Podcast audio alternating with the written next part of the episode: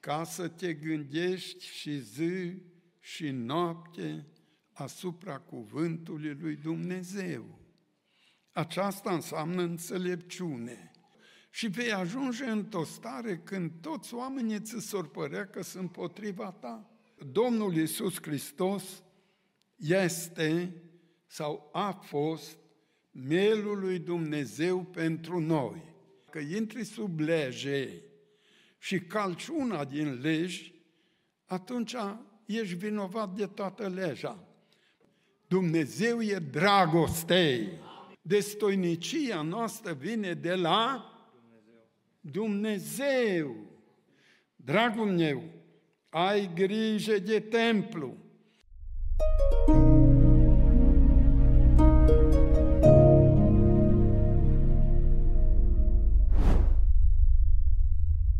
Preamărit să fie Domnul! Amen. Am cântat și o veste tristă, că pot să caz oricând. Dar vreau să vă spun și una foarte adevărată și veselă. Poți să te ridici în picioare înaintea Domnului oricând. Nu numai să cazi oricând, și să te ridici poți. Și aceasta cum? Omul lui Dumnezeu în Psalm ne spune, când îți întorci privirile spre El, te luminezi de bucurie și măcar că tu ai actele tale, faptele tale de rușine. Nu ți se mai umple fața de rușine când vrei să te întorci către El. Glorie Domnului!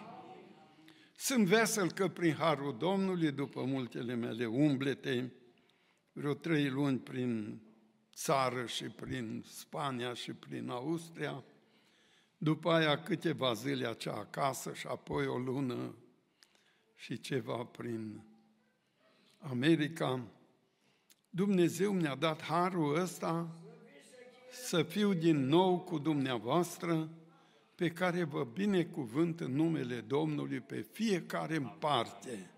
Harul Domnului să ne însoțească. Amin. Mi-aduc aminte că într-una din duminici, parcă, am vorbit din capitolul ăsta nouă, din cartea scrisă de Solomon, Proverbele lui Solomon. Și atunci am vorbit. După ce l-am citit, am văzut că nu sunt clar cu spusa versetului prim. Înțelepciunea și-a zidit casa. Și am spus atunci, pe asta o lăsăm pe altă dată. Și am explicat ce ne-a dat Domnul la îndemână atunci despre slujnicile care strigă de pe înălțimile cetății și apoi de femeia nebună care strigă de pe înălțimile cetății. Și timpul era un pic înghesuit, n-am putut să mă duc mult departe, dar nici să mă pot descurca în primul verset pe care am zis că altă dată.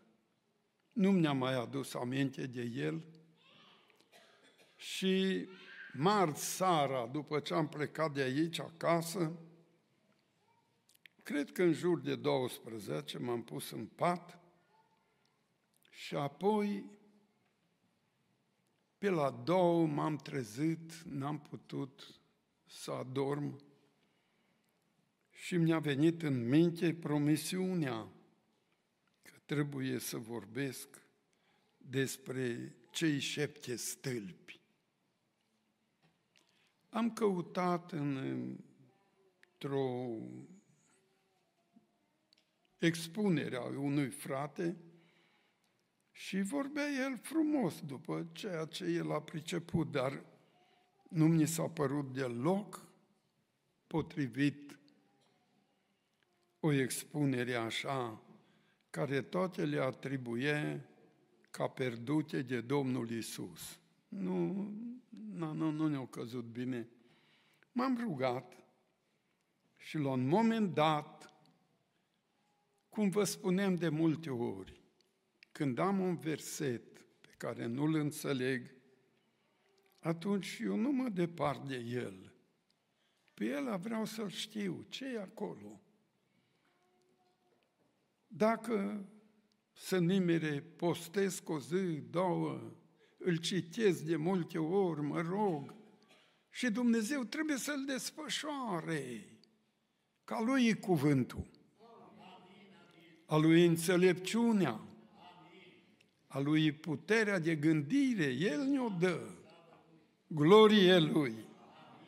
Și atunci m-am așternut, cum spun, pe a medita ce pot să fie acei șapte stâlpi. Unii fugeau departe, cele șapte duhuri ale lui Dumnezeu din Apocalips, dar cum, Doamne, o tăia Dumnezeu ce e a lui din cer? De pe pământ, aia poți, dar nu din cer. Și în cele din urmă Dumnezeu ne-a desfăcut mintea și vreau să o împărtășesc cu dumneavoastră gândirea aceasta. Glorie Domnului! Nu uitați, fiecare cifră, adică număr unu, doi, trei, patru și așa mai departe, are în definitiv o reprezentare. Călugării din muntele Atros, fiind canonizați, canon însemnează ceva de forță, mai mult ca un blestem, dacă nu-l împlinești. Ei trebuie să stea izolați prin munte, singuri, și ca să nu-și piardă mintea. În singurătate oamenii mai pierd mintea, cum zice sora Bițința, Persida Bradin.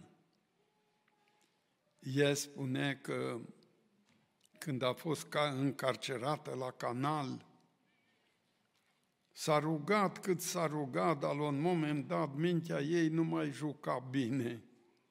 Și-a dus aminte de cei din muntele Atros, și a început și ea să zică după ei, dar nu mai ții minte cum a numerotat ea, ce a dat fiecărui nume ca tâlcuire.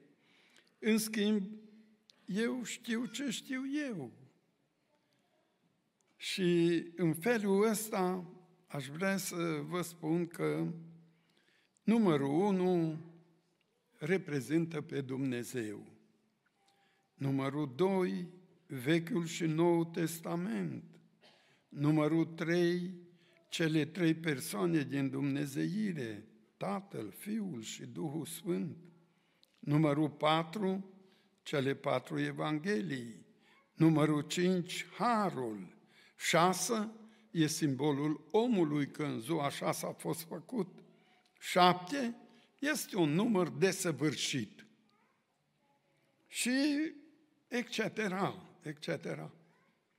Dar, fiindcă în versetul unu al capitolului nouă din Proverbe ne spune înțelepciunea și-a tăiat cei șapte stâlpi, atunci ne-a dat de gândit. Cei șapte stâlpi, ce pot să însemne? Fiindcă m-am gândit la stâlpii pământului. Ana, în cântarea ei din întâi Samuel, capitolul doi, cu versetul opt, pare că acolo, cânta și zicea de stâlpii pământului. Dar nu se potrivea nici aici, că nu eram niciunde numărați șapte. După specialistul ăsta, Lucian Georgică din Brașov, care s-a ocupat de așa ceva, el arăta doi stâlpi a pământului. Dar, oricum, acestea toate sunt idei, dar, practic vorbind, stâlpii sunt ceva pe ce se sprijină o casă, o clădire mare sau mică chiar. Un popor are stâlpii lui de bază, care nu pot fi ignorați. Slujbele au stâlpii lor. Sunt ceva, deci, pe care se sprijinește, chiar un ritual, ba chiar și pământul, cum spunem, de acest om cercetător astrofizic din Brașov.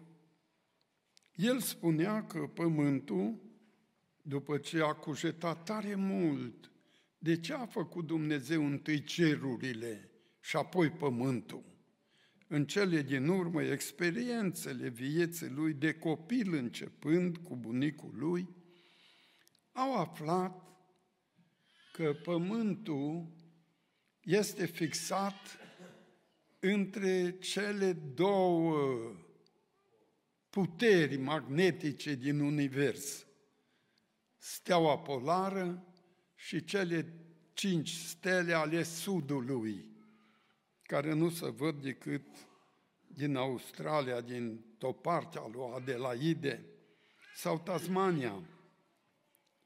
Am fost în Noua Zeelandă și de acolo nu le-am văzut. În fine, acolo am văzut și m-am jucat cu aparatele lui, încât am văzut glob, globul pământului luat din prăvălie, pe care a trebuit să-l fixez, cum spune Sfântul Cuvânt, pământul spânzurat pe nimic. Și atunci, dacă l-am apropiat cu aparatele lui de steaua polară, îndată l-a atras steaua polară. Dacă l-am apropiat mai jos, îndată l-a atras stelele sudului.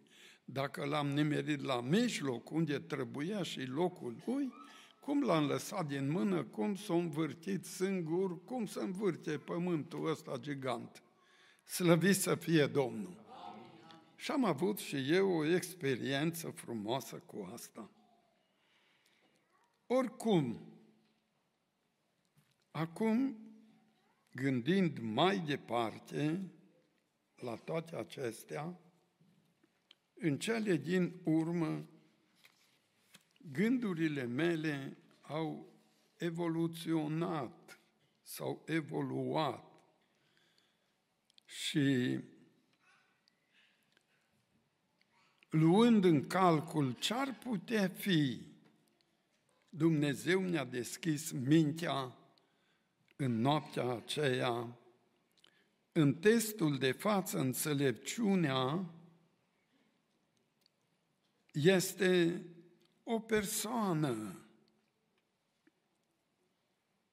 că tot în Proverbe, în opt, treizeci și treizeci și unu, vorbește despre un meșter al lui Dumnezeu și meșterul ăsta al lui Dumnezeu e înțelepciunea lui Dumnezeu.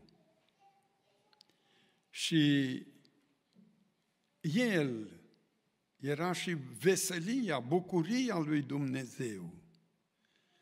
Și El a făcut toate lucrurile, cum ne spune în Sfânta Evanghelia lui Ioan, în capitolul unu, versetul trei, până la versetul zece merge, unde ne spune, lumea a fost făcută prin El și toate, zice în trei patru, au fost făcute de El și pentru El și nimic din ceea ce a fost făcut n-a fost făcut fără El.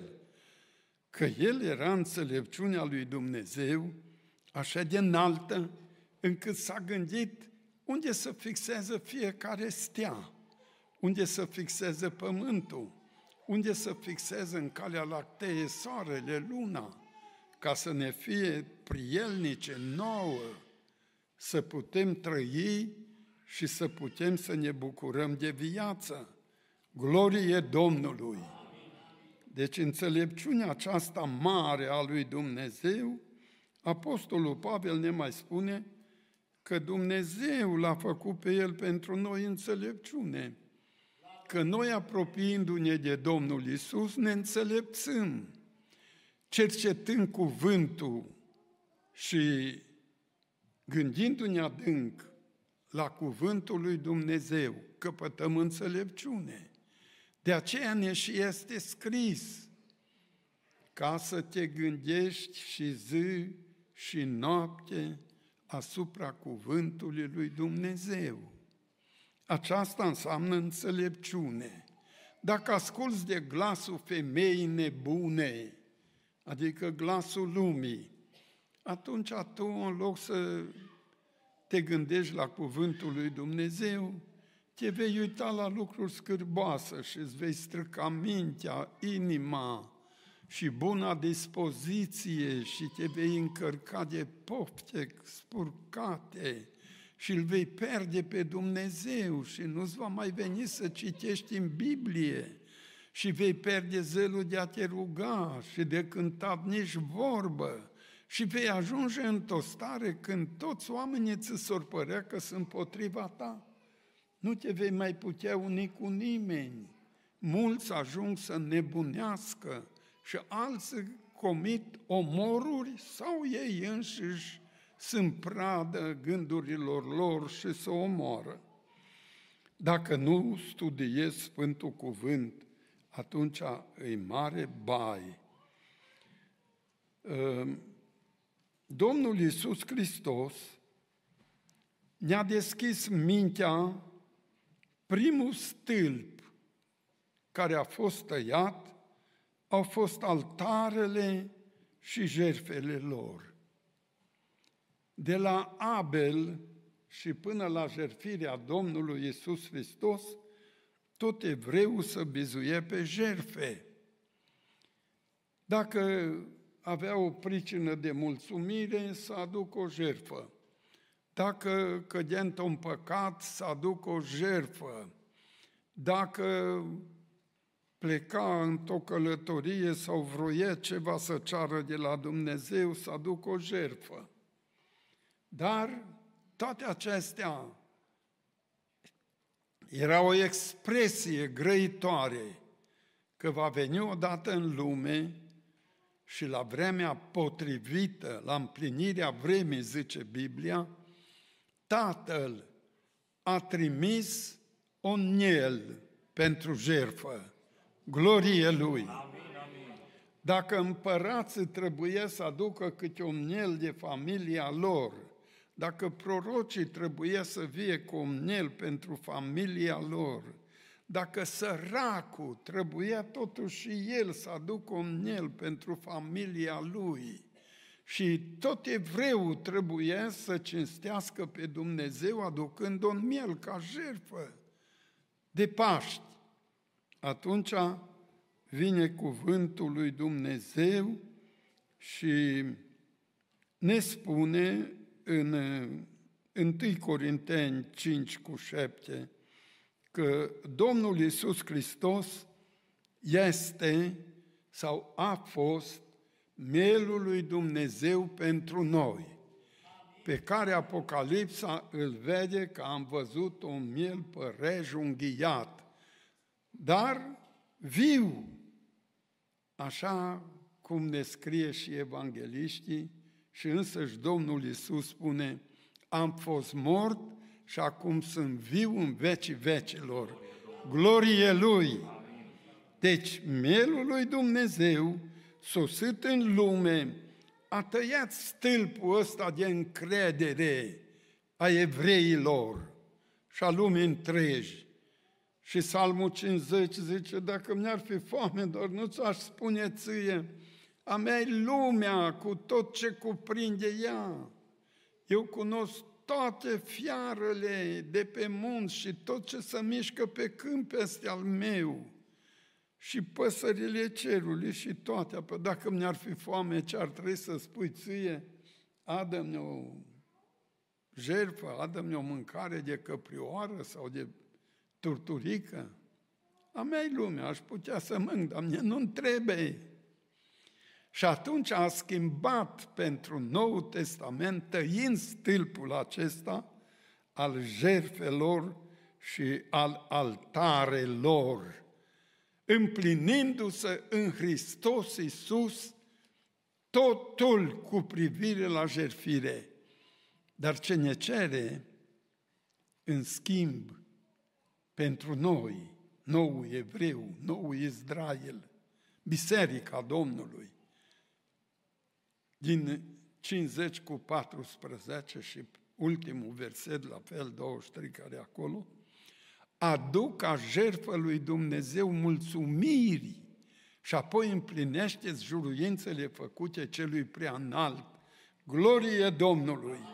Că și ne aduce mulțumiri ca jertfă, acela mă proslăbește și celui ce veghează asupra căii lui să cugete zi și noapte la cuvântul Domnului, aceluia îi voi arăta mântuirea lui Dumnezeu. Fie slăvit Dumnezeu! Dragii mei, acest stâlp pe care să bizuia evreii sau casa evreiască a fost tăiat. A doilea stâlp este diferitele ceremonii obligatorii care au fost și ele în legea nouă nu mai apar. Au fost tăiate și în direcția aceasta Domnul Iisus Hristos ne spune în Evrei nouă, de pe la opt, zece și doisprezece, că nu mai avem nevoie de spălături și de câte toate. Evreul era obligat, înainte de apusul soarelui vineri seara, să se spele, să spele hainele, să se schimbe, să... Vai de mine, că dacă nu se numecă, e necurat. Dar când a venit fața aia de masă la Petru, în Cezarea, acolo,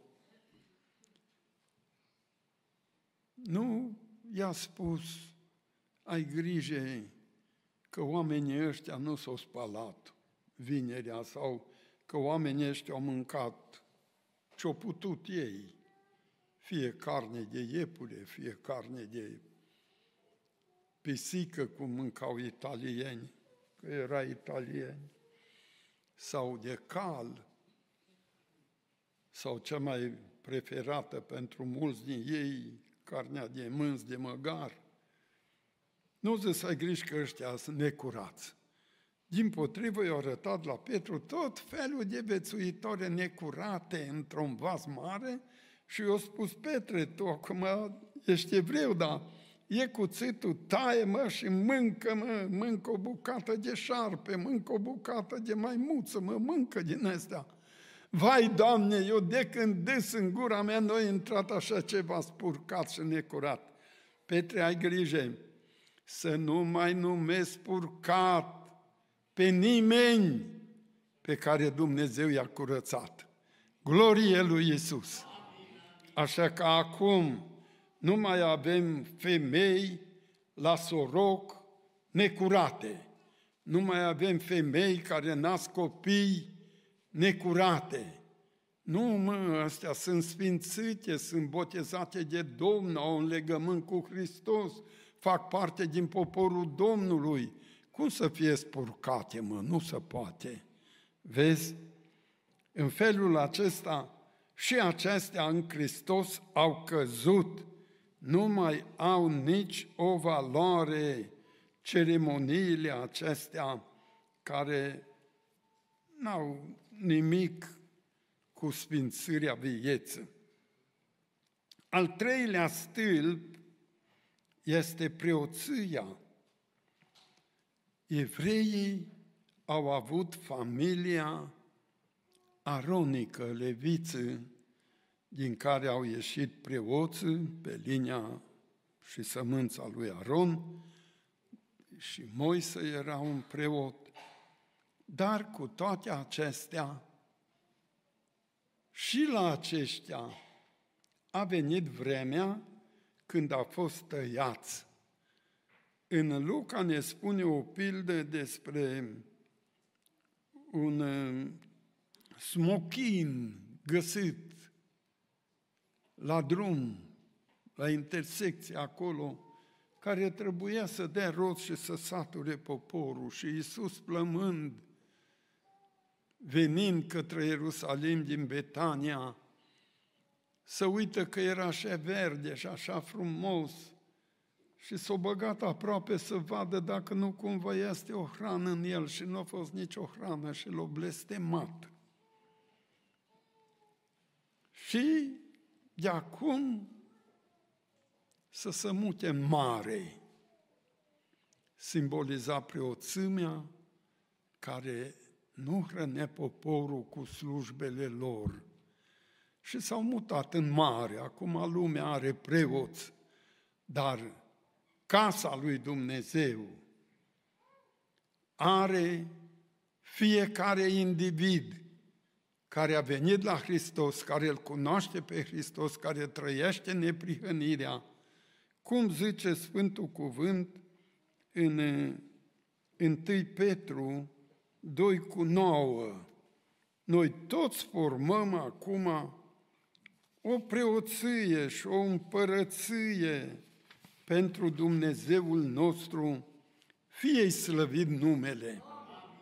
În felul acesta, deci, și preoția levitică a fost tăiată, ea fiind al doilea, al treilea stâlp. Al patrulea stâlp, care a fost și el tăiat, este sabatul. Sabatul, în definitiv, n-a fost dat neamurilor, nu este pentru neamuri și biserica nu este obligată să ție sabatul, dar dacă cuiva îi convine să țină sabatul, nu îl împiedică nimeni. Numai să aibă grijă, zicea Apostolul Pavel, că dacă intri sub lege și calci una din legi, atunci ești vinovat de toată legea. Mai bine nu te băga sub lege, pentru că Domnul Iisus Hristos a desfințat sabatul. Ia pune acolo Ioan cinci cu optsprezece, de exemplu, să vadă frață. E drept aceasta? Ce scrie acolo? Evreii au răstignit pe Domnul Iisus pentru două lucruri, după cum scrie acolo. Nu numai că se făcea pe sine Fiul lui Dumnezeu, dar cea mai grozavă pentru ei era că desfința sabatul. Așa că pentru cei ce sunt în Hristos, sabatul nu are valoare. Pentru cei ce sunt în Hristos, nici cele zece porunci nu au valoare în sensul cum sunt scrise.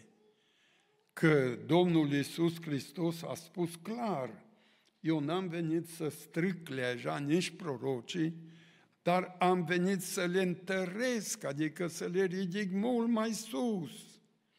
ca prima poruncă să iubești pe Domnul Dumnezeu tău. În Noul Testament vine Sfântul Ioan în epistola sa și spune că nu-i bine, mă. Nu asta primează. Tu nu poți zice să iubești pe Dumnezeu când tu urăști pe aproapele tău de lângă tine. Urăști pe tată tău, pe mamă ta, îți urăști copiii, îți urăști neamul, urăști biserica, ești în vrajbă cu unii din biserică. Cum poți tu să mai zici că iubești pe Dumnezeu? Nu.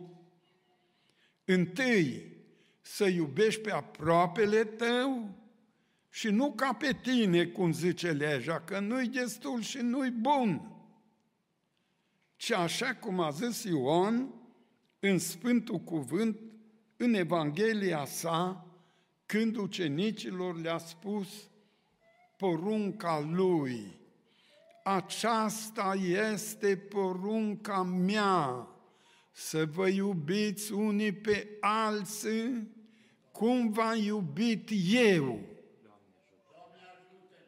Prin urmare, porunca decalogului a urcat-o mai sus și a pus-o înaintea iubirii de Dumnezeu, iubirea de aproapele.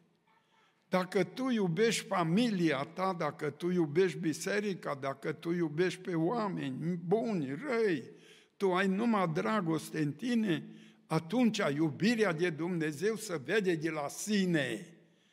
Dar dacă tu te rogi și zici, eu sunt creștin, eu sunt penticostal, eu sunt baptist sau ce știu ce mai vrei să fii și urăști pe cineva, tu ești de-a drept un păgân și tu n-ai nimic cu Dumnezeu comun.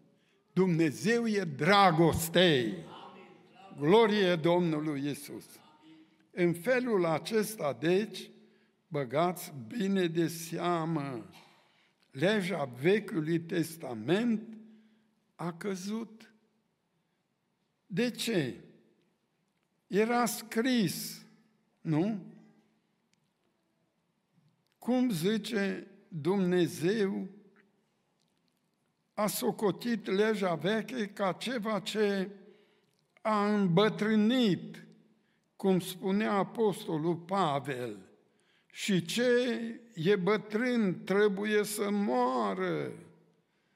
În doi Corinteni trei, de la patru la opt, și în Evrei opt, doisprezece cu treisprezece, acolo-i ce-am bătrânit, mere la peire, moare. Legea veche, deci, nu mai are putere asupra bisericii. Ci legea nouă și legea nouă a lui Iisus n-are zece porunci, care foarte multe. În doi Corinteni trei, patru cu opt, acolo Apostolul Pavel se justifică față de frați care îl învinuiau că nu ține legea, nu ține sabatul și îl și batjocoreau, că ar fi un preot nelejuit și câte toate din astea. Atunci el spune, începând cu versetul patru din trei a doi Corinteni. Nu că noi prin noi am fi în stare să gândim ceva ca venind de la noi. Destoinicia noastră vine de la Dumnezeu, Dumnezeu care ne-a și făcut în stare să fim propovăduitorii unui legământ nou, nu a zece porunci, nu a Leviticului, nu, măi, astea toate au fost umbră pentru cel nou. Și așa, noi avem nu legea veche care omoară oamenii, ci avem legea slobozeniei, legea Duhului, că legea veche aduce moarte, legea nouă dă viață. Măriți să fie Domnul Iisus Hristos! Astfel, și legea asta a tăiat-o. E un alt mare stâlp, adică stâlpul al cincilea. Vedeți bine? Și apoi, în întâi Corinteni trei, versetul opt, acolo, spune că dacă legea morții scrisă și săpată în pietri, adică cele zece porunci, erau legea morții, a fost slăvită, fiindcă i s-a umplut de slavă fața lui Moise, ținând tablele legii în mână. Păi cu cât mai mult nu se va umplea ție de slavă și de viață veșnică, ținând noul în mâna ta, în inima ta, în mintea ta, glorie Domnului Iisus. Prin urmare, e mult mai valoros legea Duhului care dă viață decât legea morții și a păcatului, fiindcă legea nu face altceva decât să-ți descopere păcatul. Nu pofti și tu ești plin de pofte din pântecele Maicii tale. Nu fura și tu te naști hoț. Nu curvi și tu te naști curvar. Nu vedeți ce se întâmplă? Mai ales la ora asta. Legea îi amorță. Duce la moarte, că nu poate împlini nimeni. Așa a spus apostolul Petru și Iacob în Fapte cincisprezece. Că legea aceasta, nici noi, nici părinții noștri n-am putut să o ținem. Și atunci, pentru cei ce se întorc la Dumnezeu dintre neamuri, nu mai este sabat și celelalte lucruri, ci să vă feriți, în primul rând, de curvie, de închinare la idoli, de dobitoace zugrumate. Și apoi dacă păzi astea, fiți sănătoși, mă, pocăiți-vă mai departe, țineți tare de Hristos. Și Hristos vă va ține de mână până la capăt. Glorie Domnului Iisus! Dragii mei, al șaselea așezământ, al șaselea stâlp, era templu. Pentru ei templu era fala, tăria, podoaba, încrederea, templul Domnului, templul Domnului. Dar ei înșiși nu erau un templu pentru Dumnezeu. Și atunci Dumnezeu a adus vremea la anul șaptezeci că a desfințat templul din temelii, l-a șters de pe pământ. A tăiat și stâlpul al șaselea, templu. De la tăierea templului, niciun evreu absolut nu mai junghie omniel de Paști. Nu mai poate să junghie omniel de Paști, ci l-a înlocuit cu un picior de găină și cu un ou. Fiindcă nu mai au templu, nu se mai poate face jertfe, că pe câmp oricine va tăia un animal și va vărsa sânge, va fi vinovat de vărsare de sânge și va trebui omorât. Trebuia să vie cu el la templu. Nu mai iau templu, nimeni nu mai face asta. Vedeți? În felul acesta, deci, și templu a fost desfințat. De ce? Pentru că poporul evreu se bizuia pe templu, dar nu erau ei însăși transformați de a fi în ei însăși un templu. De aceea Dumnezeu a dărâmat templul lor, tăind definitiv acest al șaselea stâlp, făcând din noi biserica lui Dumnezeu, templul lui Dumnezeu, cum zice întâi Corinteni șase cu nouăsprezece, la douăzeci, sau în întâi Petru doi cu cinci, ce minunăție ne povestește cuvântul lui Dumnezeu. Nu știți că voi sunteți templul lui Dumnezeu? Și templul lui Dumnezeu era făcut din Sfânta Sfintelor, apoi din Sfânta și apoi din Curtea Neamurilor. Fiecare iz care e binecuvântat de Dumnezeu trebuie să nu uite, capul lui e Sfânta Sfintelor și aici trebuie să locuiască Dumnezeu. Dumnezeu locuiește într-un cuget curat, mărit să fie Domnul. Dar dacă ți-l spurgi privind la necurății și înfocându-te în fire, în carnea ta păcătoasă, Dumnezeu îi lumină și lumina nu stă la un loc întunericul, te părăsește. Și apoi tot câte una cade până când te duci în lume de unde ai venit. Dragul meu, ai grijă de templu.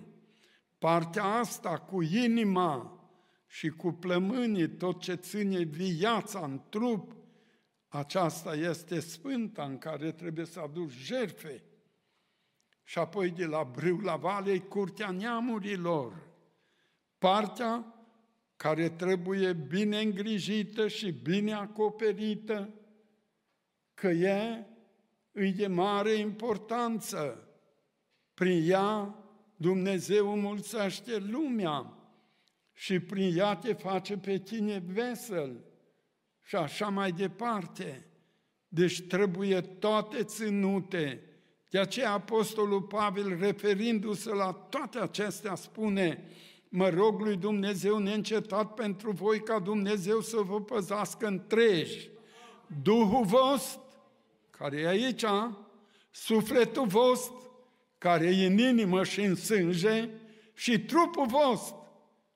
Toate aceste trei părți ce compun omul, Pavel zicea să fie păzite întregi până la arătarea lui Iisus Hristos. Domnul să ne ajute! Al șaptelea stâlp care este tăiat sunt cele douăsprezece sămânții pe care ei se bazau și toate douăsprezece formau un popor al lui Dumnezeu ales. Dumnezeu a tăiat maslinul și ne-a altoit pe noi, mlădițe sălbatice, în butucul acestui maslin. Și acum nu te lăuda împotriva maslinului, nu-l ocărâ pe evreu, că nu tu ții butucul, butucul te ține pe tine.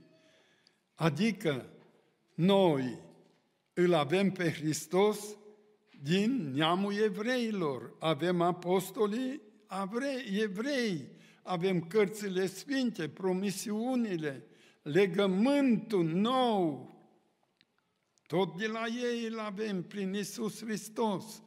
Și așa că noi trebuie să ne rugăm pentru evrei, pentru Ierusalim și pentru noi.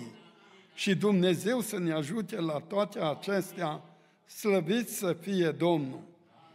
Pentru că cele douăsprezece seminții care forma poporul evreu, toate acestea El însuși a anunțat că le va tăia și le-a blestemat. În ziua când de pe muntele Maslinilor s-a uitat la Ierusalim, după cum zicea prorocul, că El vine să întoarcă inima copiilor spre părinți și a părinților spre copii, ca nu cumva la venirea mea să lovesc țara cu blestem. Acum, așezând pe munte, plânge pentru Ierusalim și, dacă e adevărat, nu știu, dar am fost în locul ăla unde se spune că Iisus stătea și privea Ierusalimul și templul. M-am uitat și eu la ce mai este pe acolo, dar a zis: Ierusalime, Ierusalime, cum am vrut eu să te adun cum își adună găina puii, dar n-ai vrut. O, măcar dacă ai fi cunoscut, măcar astăzi, cu o zi, două înainte de răstignire, dar nici atunci nu o cunoscut. De aceea l-o blestemat, ți se lasă casa pustie. La anul șaptezeci, tot evreu a fost vândut și scos din Palestina, din casa lor, din Israel, și n-a mai avut voie șase sute de ani, niciun evreu n-a mai avut voie să intre în țara lui. După șase sute de ani a început încetul cu încetul. Astăzi evreul are țară, dar are năcazuri încât vai de capul lor. Dumnezeu să-i binecuvinteze și să-i salveze din aceste necazuri. Maslinul, deci, a fost tăiat la anul șaptezeci după Hristos și nu mai este încă sub protecția dorită, pe care sigur că și noi o dorim, nu numai ei, dar Domnul știe de ce îi lasă acolo. Evreul nu mai avea voie să intre în țara lor, în urma neamurilor au fost,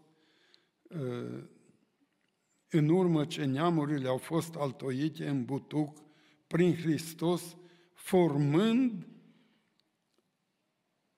astfel poporul lui Dumnezeu sau biserica lui Dumnezeu, Romani unsprezece, de la șaptesprezece la douăzeci. Înțelepciunea, deci, și-a zidit casă și a tăiat cei șapte stâlpi. Ce este, de fapt, casa aceasta? Casa aceasta o găsim în Efeseni doi, cu douăzeci la douăzeci și doi. Fiind zidiți pe temelia apostolilor și a prorocilor, piatra din capul unghiului, fiind Iisus Hristos. În el toată clădirea bine închegată crește ca să fie un templu sfânt în Domnul, că templu vechi e dărâmat. Și prin el, prin Hristos, și voi, neamurile, sunteți zidiți împreună ca să fiți un locaș al lui Dumnezeu prin Duhul. Nu știți că voi sunteți templul lui Dumnezeu și că Duhul lui Dumnezeu locuiește în voi? întâi Corinteni trei cu șaisprezece. Vă mulțumim că m-ați ascultat la o prelegere și o gândire primite la ora două noaptea, marți spre miercuri. Domnul să fie slăvit. Amin.